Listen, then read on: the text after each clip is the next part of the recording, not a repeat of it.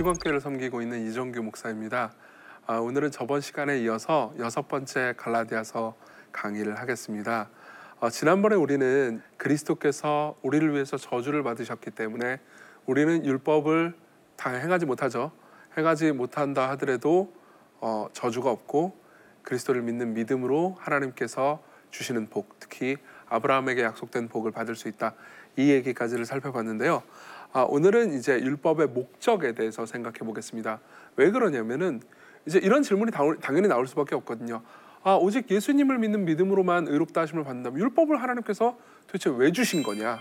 혹은 율법이 있음으로써 도대체 어떤 목적이 있길래 어떤 용도가 있길래 율법을 주신 거냐 이런 생각을 안 할 수가 없게 되기 때문이죠. 그래서 3장 아, 15절부터 29절까지 보면서 율법의 목적에 대해서 생각해 보도록 하겠습니다. 자, 오늘의 포인트는 세 개인데요. 어, 이제 15절부터 18절을 통해서 율법은 약속을 폐하는 것이 아니다. 이제 율법과 약속을 대조해서 이제 율법보다 먼저 있었던 약속이 율법으로 말미암아서 무효가 되는 것이 아니다라는 이야기를 하고요. 그 다음에 이제 율법의 첫 번째 목적과 두 번째 목적 이 두 가지로 나누어서 생각해 보도록 하겠습니다. 자, 첫 번째로 율법은 약속을 폐하지 않는다. 어, 15절을 보면요. 형제들아 내가 사람의 예대로 말하노니 여기서 이제 예라는 말은 이제 예화를 하나 들겠다는 겁니다. 뭐라고 말하냐면 사람의 언약이라도 정한 후에는 아무도 패하거나 더하거나 하지 못하느니라라고 말합니다. 이게 이제 무슨 말이냐면은 당대의 이제 고대 그레코 로만 사회에서의 유언 문화를 가리키는 것입니다. 여기서 이제 언약이라고 번역된 단어는 디아테케라는 단어인데 이 단어는 이제 사실상 유언이라고 번역해야 가장 정확합니다. 이제 어떤 부자 아버지가 있어요. 그래서 아들이 둘이 있습니다. 근데 한 아들은 굉장히 가난하고 한 아들은 부자입니다. 예. 첫째 아들이 가난하다고 할게요. 그래서 첫째 아들한테 내가 좀 더 많이 물려줘야겠다 해가지고 물려줬어요. 그래 아버지가 죽습니다. 근데 다 물려주고 나서 이 둘째 아들이 망해버렸어요. 그렇다 하더라도 이렇게 상황이 변했다 하더라도 아버지가 했던 유언이 취소되거나 변경될 수는 없습니다. 첫째 아들한테 더 많이 갈 수밖에 없게 됩니다. 그렇죠? 그런 것처럼 사람의 유언이라도 한 번 정한 후에 나중에 바뀌는 것이 상황에 따라서 바뀌지 않지 않습니까? 그러면서 이제 이런 질문을 하고 싶은 거예요. 바울은 아, 하물며 하나님께서 정하신 약속, 하나님께서 정하신 언약이 바뀌겠느냐라는 이야기를 하고 싶은 거죠. 그래서 또 이제 아브라함이 나옵니다. 뭐라고 말하냐면 내가 이것을 말하노니 하나님께서 미리 정하신 언약을 430년 후에 생긴 율법이 폐기하지 못하고 라고 말합니다. 왜 430년이냐면요. 아브라함 이야기를 하고 싶은 거거든요. 하나님께서 아브라함한테 약속을 주셨습니다. 근데 율법, 그러니까 이제 모세로 말미암아서 주어진 모든 율법들 있지 않습니까? 뭐 할례는 아브라함 때도 있었지만은 여러 가지 뭐 의식법, 제사 혹은 뭐 여러 가지 뭐 이런 안식일 이런 규정들은 다 이제 모세 시대에 어 하나님께서 이제 주신 거거든요. 그러니까 430년 후에 생긴 율법이라는 말은 이제 모세를 가리킵니다. 그리고 모세와 아브라함을 대조하고 싶은 거죠. 그래서 430년 후에 생긴 모세 시대에 생긴 율법이 아브라함에게 주신 약속을 폐기하지 못한다. 그러니까 사람의 유언이라도 정하면 나중에 바꿀 수 없듯이 아브라함에게 하나님께서 주신 약속이 그 언약이 430년 후에 율법이 생겨서 그 언약이 폐기되지 않는다라는 이야기를 하고 싶은 거죠. 자, 그러면은 이제 약속이 폐기될 수 없다. 율법으로 말미암아 폐기될 수 없다라고 한다면 그럼 아브라함한테 주신 약속이 무엇입니까? 16절을 보면 이렇게 말합니다. 이 약속들은 아브라함과 그 자손들에게 말씀하신 것인데 여럿을 가리켜 그 자손들이라고 하지 않고요. 오직 한 사람을 가리켜 네 자손이라고 합니다. 이게 무슨 말일까요? 우리는 이제 율법이 아니더라도 아브라함한테 주신 약속 그리고 아브라함한테 주신 약속이 그 복이 이런 거라고 생각하기 쉽습니다. 그러니까 아브라함이 하나님을 잘 믿고 그러면은 소위 그 아브라함이 하나님을 잘 믿었다라는 공로 때문에 아브라함한테 여러 가지 복을 주셨다. 뭐 이렇게 간단하게 생각하거든요. 근데 바울은 창세기에 나오는 아브라함에게 주신 약속을 면밀하게 분석하면서 한 가지를 지적해냅니다. 아브라함한테 하나님께서 너한테 자손이 있을 것이다. 이제 이삭이죠. 1차적으로는 이삭입니다. 근데 자손이 있을 것이다라는 약속을 하긴 했는데 뭐라고 말씀하셨냐면 실제로는 창세기로 한번 가볼게요. 그를 이끌고 밖으로 나가 이르되 하늘 하늘을 우러러 무별을 셀수 있나 보라.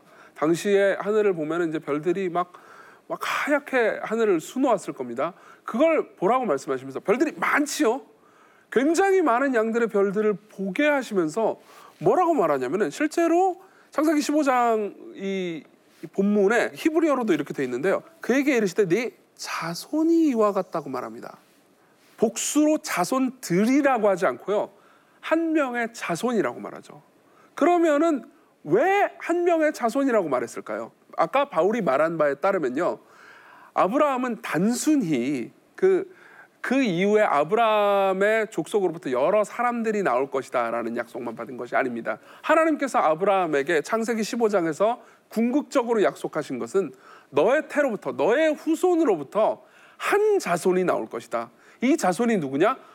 너의 자손이지만 사실 너보다 먼저 있었던 존재. 너의 태로부터 나중에 이제 너의 족보로부터 나올 존재지만 사실상 너를 만든 존재. 사람이신 동시에 하나님이신 그리스도가 너에게서 나올 것이다. 라는 약속을 사실 당시에 아브라함이 그 약속을 받을 때는 불분명하긴 했지만 바울이 깊이 창세기를 연구해 본 결과 아하 여기서 단수로 자손이라고 표현한 이유는 하나님께서 아브라함에게 주신 약속이 단순히 뭐 너희들 자손 많아가지고 큰 국가를 이룰 것이다 정도가 아니고 너의 태를 통해서 너의 족보를 통해서 결국 너를 구원할 구세주를 보낼 것이다 라는 약속을 주었다는 거죠. 그렇기 때문에 지금 바울은 이런 이야기를 하고 싶은 겁니다. 이미 하나님께서 아브라함에게 말씀하실 때 아브라함 이후의 사람들이 율법을 지킴으로써 구원을 받을 수 있다는 게 아니고 오히려 아브라함을 비롯해서 많은 사람들이 하나님 뜻대로 안 살고 죄로 인해서 하나님의 진노와 저주를 받겠지만 그럼에도 불구하고 그 진노와 저주로부터 너를 구원할 한 자손이 올 것이다. 즉 믿음으로 말미암아 더 정확히는 예수님으로 말미암아서 너희가 구원을 받을 것이다. 아브라함 너에게 그런 복을 줄 것이다라는 약속을 했다는 거죠. 그러니까 종합하면 이런 이런 겁니다. 이미 바울의 생각에서는요. 이미 하나님께서 아브라함에게 예수 그리스도로 말미암은 약속을 주셨어요. 그리고 이미 창세기에서 오직 예수님으로 말미암아서 우리가 구원을 받을 것이라는 약속을 다 해주셨습니다. 그러, 그렇기 때문에 430년 후에 나중에 하나님께서 야 이거 430년 지나 보니까는 이거 상황이 바뀌어서 안 되겠다. 예수님으로 말미암아 구원받는 게 아니고 예수님에 더해서 율법도 지켜야 구원을 받을 수 있다라고 상황을 바꾸신 게 아니라는 거죠. 그럼 이제 우리는 자연스럽게 물어보게 됩니다. 어, 그러면 율법을 왜 주셨나요? 율법을 왜 주셨는지에 대해서 이제 생각을 해봐야 되죠.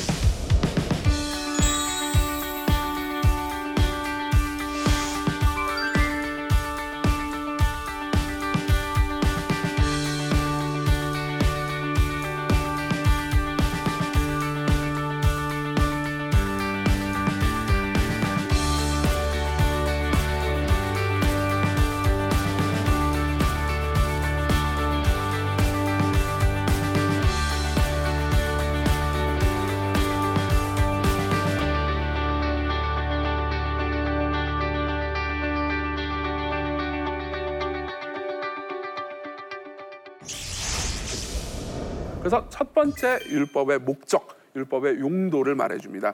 이걸 이제 죄를 깨닫고 억제시킴이라고 말했는데요. 좀 살펴봅시다. 자, 왜 하나님 율법을 주셨느냐? 자, 설명해 드릴게요. 3장 19절입니다. 그런즉 율법은 무엇이냐? 범법함으로 더해진 것이다. 라고 말합니다. 죄 때문에 더해진 것이라는 거예요. 아브라함이 이제 그 약속을 받고요. 그리고 430년 동안 수많은 사람들이 이제 아브라함의 자손으로부터 나왔습니다. 그리고 아브라함의 자손들이 이제 어떻게 살았느냐? 아브라함의 자손뿐만 아니라 여러 세계 민족들이 다 하나님의 말씀을 어기고 하나님 뜻대로 안 살고 범죄하면서 살았죠. 그렇죠? 그래서 하나님께서는 이제 어, 두 가지 목적으로 율법을 주십니다. 하나는 뭐냐면은 율법을 명료하게 주심으로써 이제 죄를 막 짓잖아요. 근데 죄를 막 짓는 상태에서 율법을 딱 명료하게 주시면은 어떤 일이 일어나냐면 죄를 억제하는 일이 일어납니다. 예를 한번 들어보도록 하겠습니다. 이제 우리나라에도 법이 있지 않습니까? 예를 들면 살인을 뭐 살인죄를 저지르면 뭐 어떤 어떤 형벌에 처한다 이런 법들이 있습니다. 근데 이런 법들이 있다고 해서 사람들이 죄를 안 저지르나요? 그렇지 않습니다. 계속 사람들은 살인을 했죠. 하지만 법이 존재함으로써 무슨 좋은 효과가 일어나죠? 사람들이 살인을 마구 하지는 못합니다. 모든 사람들은 다 죄인이라서 마음 가운데 미움과 그 뭐 분노와 이런 것들이 있죠. 그렇기 때문에 이걸 합법적으로 이렇게 징계하고 억누를 만한 기재, 즉 법이 없으면 사람들은 이 세상은 전부 다 야구 강식이 될 거고요. 사람들은 막 뭐 내키는 대로 막 살인을 저지르고 다닐 거예요. 그렇지만 법이 존재함으로 말미암아서 어떤 일이 일어나죠? 억제가 됩니다. 그렇죠? 그렇기 때문에 사실 율법뿐만 아니라 세상의 모든 법들이 이런 역할을 하죠. 그리고 또 하나는 법이 계속 있음으로써 내가 법을 계속 지키려고 하지 않습니까? 그러면 실제로 이제 율법은 단순히 세상 법들과 달라서 이 마음도 금지합니다. 예를 들면 십계명만 한번 생각을 해보죠. 십계명은 행동만 금지할 것처럼 보이잖아요. 근데 십계명의 열 번째 계명은 탐내지 말라라는 말이 있습니다. 이 국법은 우리가 알고 있는 뭐 헌법이나 뭐 형사소송법이나 뭐 형법이나 이런 것들 있지 않습니까? 이런 것들은 행위를 금지합니다. 정확히는 이제 법률적인 용어로는 자귀와 부자귀를 금지하죠. 뭘 행하면 나쁜 것이다. 살인을 행하면 나쁜 거잖아요. 그걸 금지하거나 혹은 뭐 예를 들면 애를 낳는데 방치했다. 그건 부작위예요. 아무것도 안 한 겁니다. 아무것도 안 한 건데 나쁜 거잖아요. 그렇죠? 그러니까 이거 둘 다 행위인데 행위만 금지하는 거예요. 근데 율법은 성경에서 말하는 하나님의 법은요. 마음까지 금지해 버립니다. 탐내지 말라. 탐내는 것은 마음이잖아요. 그러면 이런 것들을 잘 보면서 율법을 지키려고 하잖아요. 그러면은 뭐 하나님을 사랑하라는 내용도 율법에 많이 있거든요. 근데 이것도 역시 감정이지 않습니까? 그죠? 적극적으로 하나님을 사랑해야 되고 또 소극적으로 내 마음의 탐심을 금지해야 되고 이런 것들을 하다 보면 아 내가 죄를 지을 수밖에 없는 죄인이구나라는 것을 깨닫게 만들어 주거든요. 이런 즉 죄를 억제하고 내 마음 가운데 죄가 있다라는 것을 뭘로 깨닫느냐? 율법으로 깨닫습니다. 그래서 범법함으로 하나님께서 우리 안에 있는 죄가 어떤 것인지 깨닫게 해주기 위한 어, 떻게 보면은 보조적인 용도로 주신 거죠. 자, 그래서 천사들을 통해서 한 중보자, 여기서 한 중보자는 어, 모세를 가리킵니다. 중보자의 손으로 베푸신 것인데 약속하신 자손이 약속하신 자손은 예수님을 가리킵니다. 약속하신 아까 아브라함한테 약속하신 그 자손이죠. 약속하신 오시, 자손이 오시기까지만 이제 한계적으로 있는 존재예요. 그래서 이제 두 가지죠. 죄를 억제하기 위해서 그리고 인간이 죄인임을 깨닫게 하고 그리스도가 필요하다는 것을 깨닫게 하기 위해서 율법이 한시적으로 있다라는 이야기를 하는 겁니다. 자, 그리고 두 번째 목적을 얘기합니다. 율법의 어, 어떻게 보면 한계라고 볼 수 있는 거죠. 20절에 보면은 조금 어려운 구절입니다. 이 그 중보자는 한 편만 위한 자가 아니나 하나님은 한 분이시라 이렇게 말씀하십니다. 아까 19절에 보면은 그 중보자 이제 모세라고 그랬죠. 천사가 모세를 통해서 이제 우리에게 베풀어진 거잖아요. 그렇지만 이제 하나님은 한 분이시다 이렇게 말하는 것은 무슨 의미냐면은 그 중보자 이제 이 모세는 어떻게 보면 한 편만 위한 자가 아니라 이 말은 이제 조금 이 헬라어로 보면 구문이 좀 어렵습니다. 근데 간단하게 정리해서 말하자면은 그 중보자는 이제 한 번으로 말미암아서 직접 계시가 된 게 아니라는 겁니다.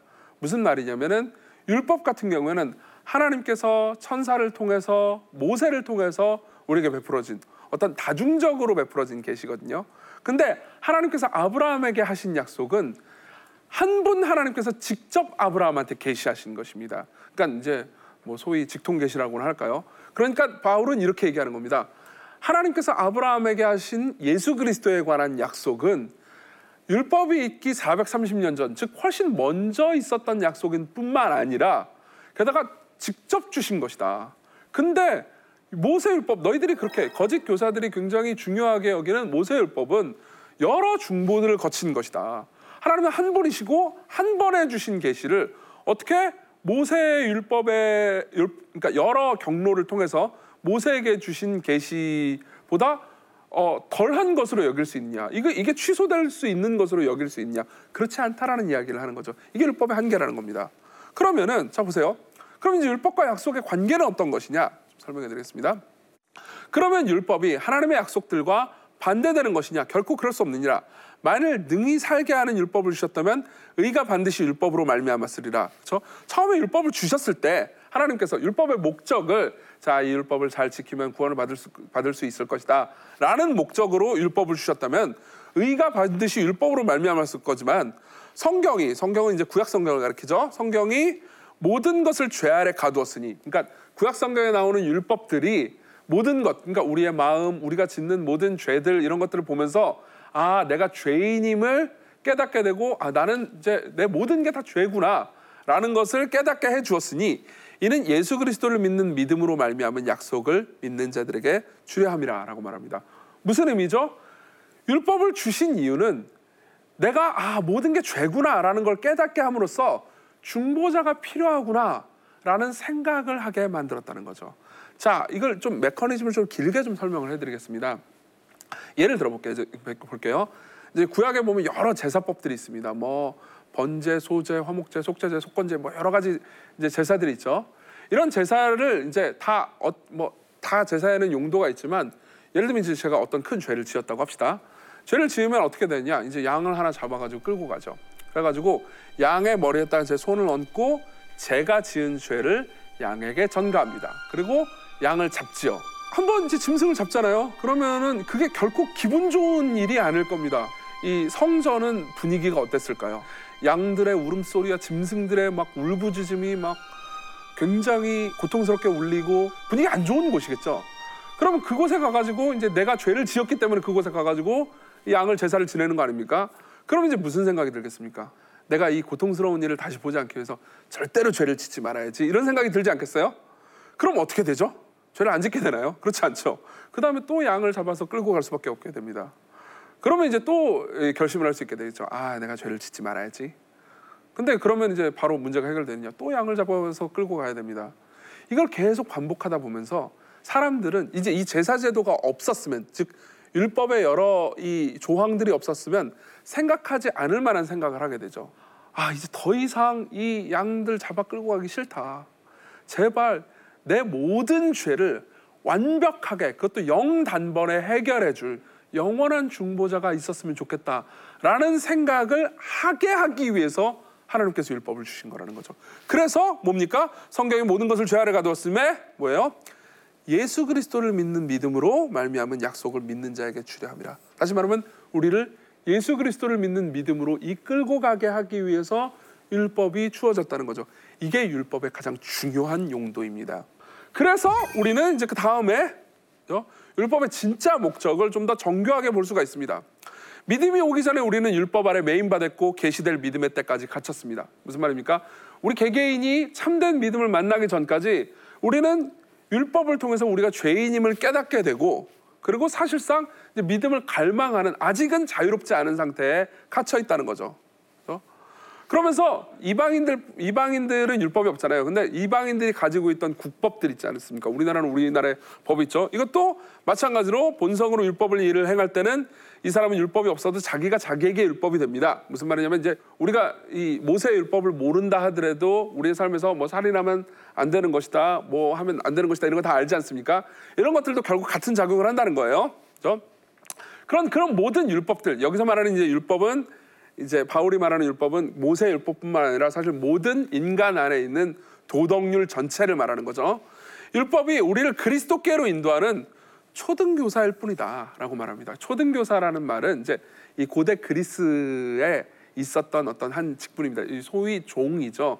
그래서 이제 고등교사에게 이제 제대로 된 철학을 배우기 전까지 이제 기초적인 철학뿐만 아니라 이제 이 뭐 잘 배우기 위해서는 어떤 삶의 여러 가지 습관들도 있어, 있어야 되잖아요. 그런 습관들을 기르기 위해서 굉장히 엄격하게 훈련하는 교사가 있었습니다. 그런 것처럼 율법이라는 것은 실제로 믿음이라는 고등교사로 가기 위해서 그리고 믿음이라는 고등교사를 사모하게 만들기 위한 보조적인 역할만 하는 거다. 그래서 우리로 하여금 믿음으로 말미암아 의롭다 하심을 얻게 하라 함이라. 그러니까 결국은 율법은 율법으로 말미암아 의롭다 하심을 얻게 하기 위해서가 아니고 믿음으로 말미암아 의롭다 하심을 얻게 하기 위해서 있는 초등교사라는 거죠. 그렇죠? 그래서 믿음이 온 이후로는 더 이상 우리가 초등교사 안에 있지 않다. 이제 예수 그리스도를 만났는데 다시 왜 옛날로 돌아가느냐? 그렇죠? 그래서 자, 이 존 스토트라는 사람이 이제 이 모든 것을 이렇게 정리를 합니다. 율법은 무엇을 해야 할지 하지 말아야 할지 말해주고 불순종할 때 벌이 있다는 것을 경고하면서 결국은 하나님의 백성을 위한 하나님의 뜻을 표현한다고 말합니다. 무슨 말입니까? 구원을 우리에게 주시는 것이 아니고 그냥 우리에게 무엇이 옳지, 옳은지 옳지 않은지를 보면서 우리 자신이 옳지 않은 존재라는 것을 결국 깨닫게 한다는 거죠. 자, 그런데 이제 바울은 마지막 부분에 이, 이 모든 것들이 결국은 이제 믿음으로 말미암아서 사실은 율법에 있을 때보다 훨씬 더 큰 복을 받게 된다라는 이야기를 합니다. 그렇죠? 믿음이 온 후의 복을 네 가지로 정리하는데 첫 번째로 그리스도 안에서 하나님의 자녀가 됩니다. 너희가 다 믿음으로 말미암아 그리스도 예수 안에서 하나님의 아들이 됐습니다. 더 이상 이제 무서워하는 종으로 그렇죠? 율법을 안 지키면 막 저주받을까봐 고통스러워하는 종이 아니고 이제 뭔가 잘못을 해도 하나님의 용서와 사랑을 받는 자녀로 신분이 바뀌는 거죠. 그렇죠? 너희는 다시 무서워하는 종의 영을 받지 아니하고 양자의 영을 받았으므로 우리가 아빠 아버지라 부르짖느니라라고 그래서 로마서 8장에서 이야기를 하는 겁니다. 실제로 로마서와 함께 갈라디아서를 읽으면 굉장히 서로가 보완되면서 이해될 겁니다. 그리고 두 번째 복은 그리스도로 옷을 입습니다. 그렇죠? 누구든지 그리스도와 합하기 위하여 세례를 받은 자는 뭐라고 말하냐면 그리스도로 옷 입었느니라라고 말합니다. 굉장히 문학적인 아름다운 표현입니다. 이게 말해주는 복은 이거, 이럽니다. 마치 이제 옷을 입으면 내 안에 있는 살이 보이지 않고 옷이 보이지 않습니까? 그래서 옷은 사실 미용을 위한 것이기도 하잖아요. 그런 것처럼 우리는 우리 안에는 죄로 가득합니다. 그렇지만 우리가 예수 그리스도로 옷을 입습니다. 그럼 하나님께서는 우리를 우리 안에 있는 우리 맨살 같은 거를 보시는 것이 아니고 우리 겉에 입은 예수 그리스도를 보시겠죠. 그래서 그래서 우리는 죄인이지만 하나님께서 우리가 입은 예수 그리스도를 보면서 아, 깨끗하다, 거룩하다, 정결하다라고 말씀하실 거예요. 이게 두 번째 복입니다. 그리고 또 세 번째는 인종과 계층, 성별을 초월해서 하나가 됩니다. 그렇기 때문에 우리가 다 우리 자신을 보면 인종이나 뭐 계층이나 성별이나 이런 걸 통해서 굉장히 뭐예요? 그러니까 뭐 서로 뭐 이 상태에서 막 싸우기도 하고 그렇지 않습니까? 근데 우리 모두가 예수 그리스도로 옷 입었습니다. 그렇기 때문에 이 같은 죄인들이라도 죄인들 입장에서는 쟤보다는 내가 낫지 뭐 혹은 뭐 인종적으로 뭐저 인종보다는 내가 낫지 그러면서 스스로 우월감을 가질 수 있잖아요 근데 그 모든 것들이 율법을 통해서 아 다 아무것도 아니고 그냥 우리는 죄인일 뿐이구나 라는 것을 깨닫고 그 다음에 예수 그리스도로 옷 입잖아요. 그러면 모두가 예수 그리스도만큼 의롭다고 하나님께서 여겨주시는 것이기 때문에 우리가 원래 가지고 있던 의들 즉 유대인이나 헬라인이나 종이나 자유인이나 남자나 여자나 아무런 자기가 가지고 있는 의를 주장할 수 없고 그리스도 예수 안에서 하나를 이루게 된다는 거죠. 그래서 사실상 복음은 차별을 철폐할 수밖에 없게 됩니다. 그리고 네 번째로 아브라함의 복과 상을 받습니다. 그렇죠? 지금까지 계속 자 저번 시간에도 우리가 아브라함을 주요, 중요하게 보지 않았습니까? 이번 시간에도 이제 아브라함 이야기가 나오는데 아브라함에게 하나님께서 약속하신 모든 복이 사실은 예수 그리스도를 믿는 사람들 우리들에게 있다라는 이야기를 하는 거죠. 물론 우리는 아브라함이 막 그렇게 크게 느껴지지 않기 때문에 이 복이 크게 안 느껴질 수도 있습니다. 사실상 이 유대인들은요 아브라함이 자기 믿음의 조상일 뿐만 아니라 아브라함에게 하나님께서 주신 복이 자기 인생에 가장 중요한 것이라고 생각을 했거든요. 그래서 이걸 받기 위해서 잘못된 방식, 즉 율법을 지키는 방식으로 방식으로 이걸 취하려고 했습니다. 그렇지만 어떻습니까? 이제 성경은 이렇게 얘기해 주는 거죠. 아브라함의 자손은 그리스도의 것이 되므로 다시 말하면 예수 그리스도를 믿는 믿음으로 말미암아서 우리가 아브라함의 자손이 되고 약속대로 유업을 잇게 된다는 겁니다. 자, 그럼 이제 적용을 좀 해보도록 하겠습니다. 이제 제일 중요한 건 율법의 목적을 기억하는 거죠. 율법의 목적은 기억나실지 모르겠습니다. 첫 번째로 우리의 죄를 억제하고 깨닫게 하기 위해서 그리고 두 번째로 그리스도께 우리를 인도하기 위해서 이 율법이 있는 겁니다. 자, 그러면은 자 생각해 보십시오. 이렇게 이제 그리스도께로 말미암아서 가서 우리가 우리가 범죄인데도 불구하고 예수 그리스도로 우리가 옷 입고 의롭다 하심을 받았다고 합시다. 더 이상 우리는 율법을 어긴다고 해서 하나님의 형벌을 받거나 저주를 받거나 진노를 받지 않습니다. 이렇게 되면 사람들이 아 그럼 율법을 안 지켜도 되겠네 이렇게 생각할 것 같지만 내게 하나님께서 주신 사랑과 복의 은총이 너무 크기 때문에 오히려 하나님의 법을 사랑하게 됩니다. 예를 들면 시편에 보면 이런 표현이 있습니다. 내가 주의 법을 어찌 그리 사랑하는지요 내가 그것을 종일 작은 소리로 읊조리나이다. 이 시편 119편 아주 성경의 가장 긴 장이죠. 여기에 이제 나오는 표현인데 굉장히 아름다운 표현입니다. 실제로 시편 119편에는 이런 표현까지 있습니다. 내가 주의 법을 사모해서 입을 열고 헐떡였나이다 이런 표현까지 있어요. 굉장히 아름다운 표현들입니다. 이런 표현들을 보면은 시인이 단순히 율법을 그냥 지켜야 된다, 그렇지 않는다 이런 정도로 보는 것이 아니고 율법을 굉장히 사랑하는 걸로 생각할 수 있어요. 만일 이렇게 생각해 보십시오. 내가 율법을 지키지 않으면 그렇죠? 저주를 받고 율법을 지켜야 복을 받는다. 이렇게 생각해 보십시오. 그럼 사람들은 율법을 기쁨으로 지키기보다는 억지로 지킬 겁니다. 여러분 예를 들면 교통법규 생각해 보십시오.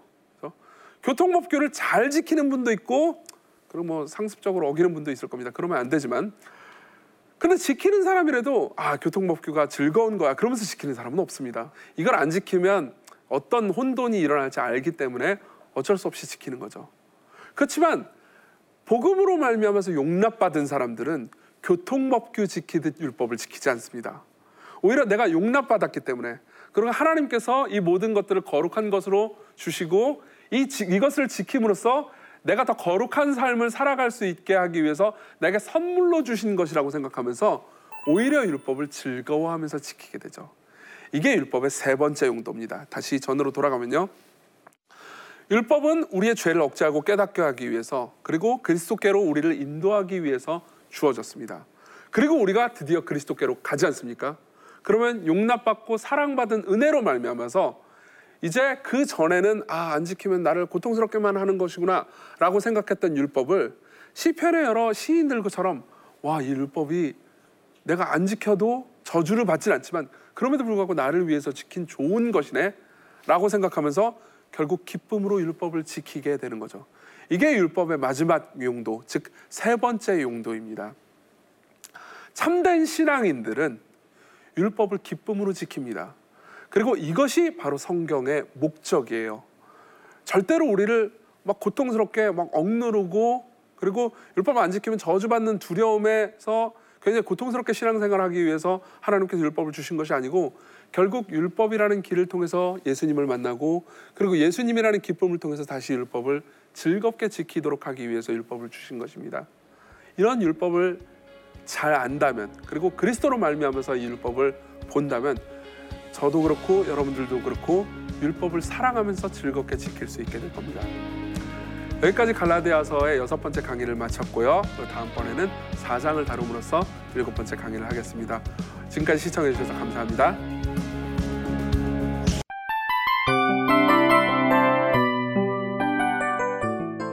이 프로그램은 청취자 여러분의 소중한 후원으로 제작됩니다.